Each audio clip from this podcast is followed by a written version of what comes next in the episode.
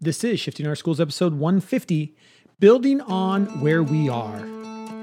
Shifting our schools happens with small, significant steps forward. This week, Jeff Utecht is back to tour us through a way to keep taking those steps with another free Shifting Schools resource. Before you listen, we want to remind you that this episode has a ready to use meeting map, so you can use this episode with your team. Be sure to find the link in our show notes.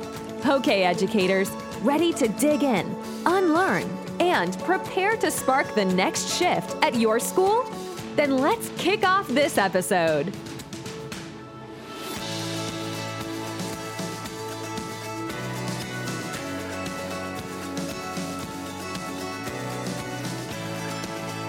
Welcome back to another episode of Shifting Our Schools. I'm your host, Jeff Utecht, and I hope this episode finds you safe and healthy.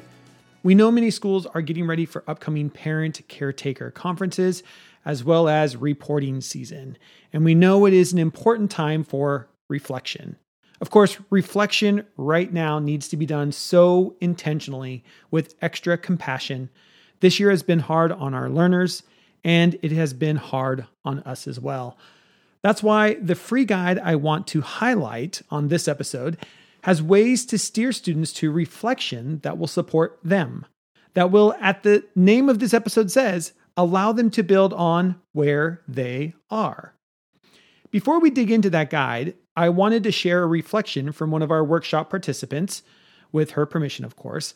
Have a listen to Carrie tell us about using another one of our free guides the Talk It Out 2 collection, which is also available on our website. I just wanted to take the opportunity to encourage everybody to try the Talk It Out in two activities that were given to us during one of the shifting school sessions.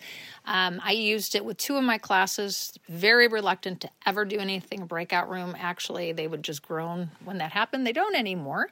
So um, the nice thing is, I didn't have to do too much explanation they came in, and when they came out, they kind of almost uh, fought over who was going to be the spokesperson on the first two minutes.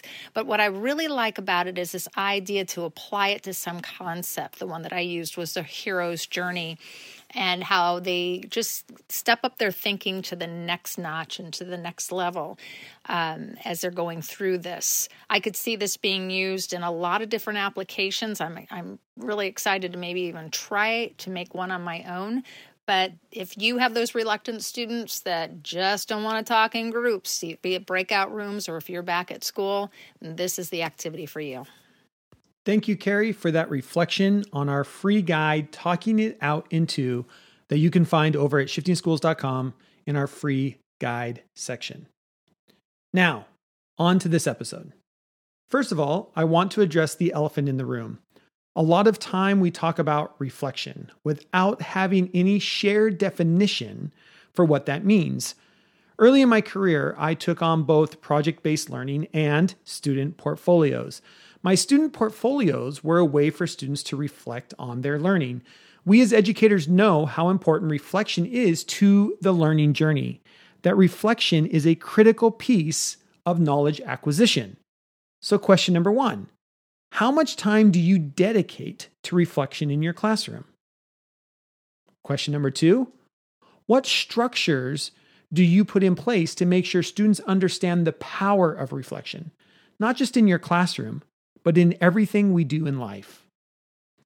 I made time for students to reflect in my classroom, but what I didn't have was the structures that gave students the tools and skills needed for true, honest reflection. I had half sheets of paper with sentence starters, and I can still remember reading, quote, I learned that I can improve if I keep trying, unquote, way more times than I should have. You see, I was told that reflection was important. I was having students reflect, but nobody really taught me how to structure reflective strategies, not just at the end of the unit or an assignment, but also embedded it along the way of the learning journey. Nobody said, Jeff, here's a template for reflection that students will want to engage with. Or, Jeff, here's a process that students enjoy, and students should enjoy reflection.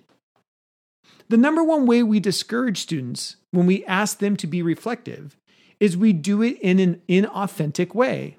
What I mean by this is we ask them to document their thinking, and nothing actually happens with it.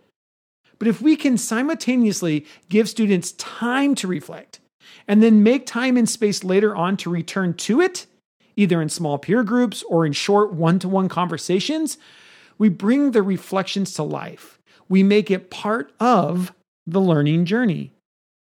Inside our Building on Where We Are guide, you'll find a template that asks students to label present graphs to allow them to think critically about the skills and strengths that are emerging. We want to prime our students to look for those sparks of growth.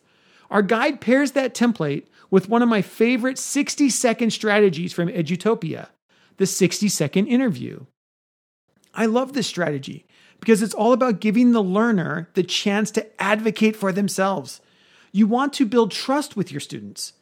That strategy is a great way to do that because they learn that you want to hear from them, that you believe they have more to say about their learning than we have evidence from an assignment, test, quiz, or project.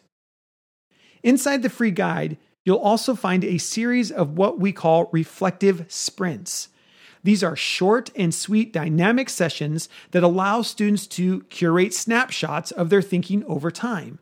Because reflection shouldn't just happen at the end of the term or the project. If we truly value reflection, we have to infuse it in our practice.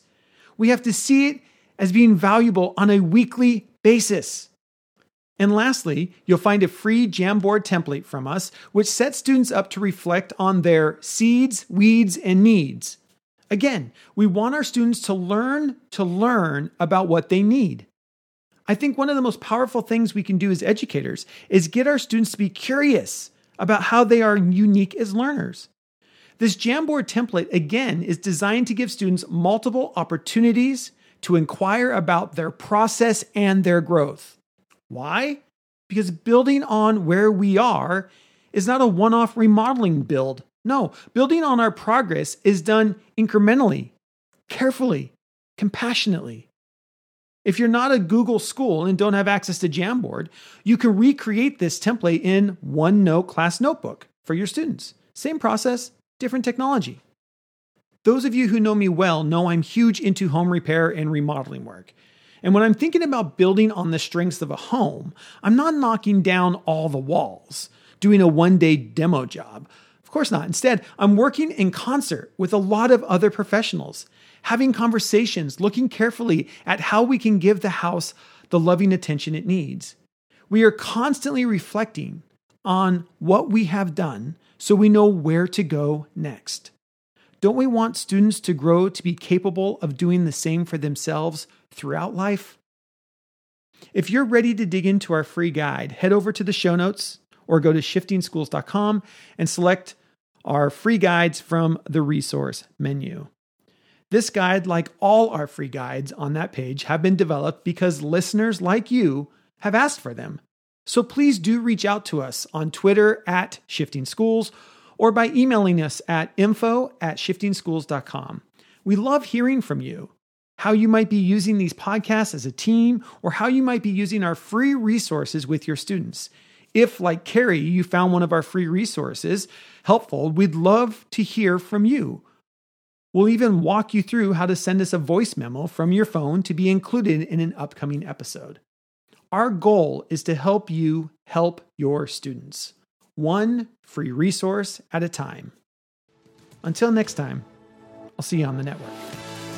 Thank you for being a part of the hashtag Shifting Schools community. We love when listeners like you weigh in, so head over to our show notes to find ways to share your thoughts.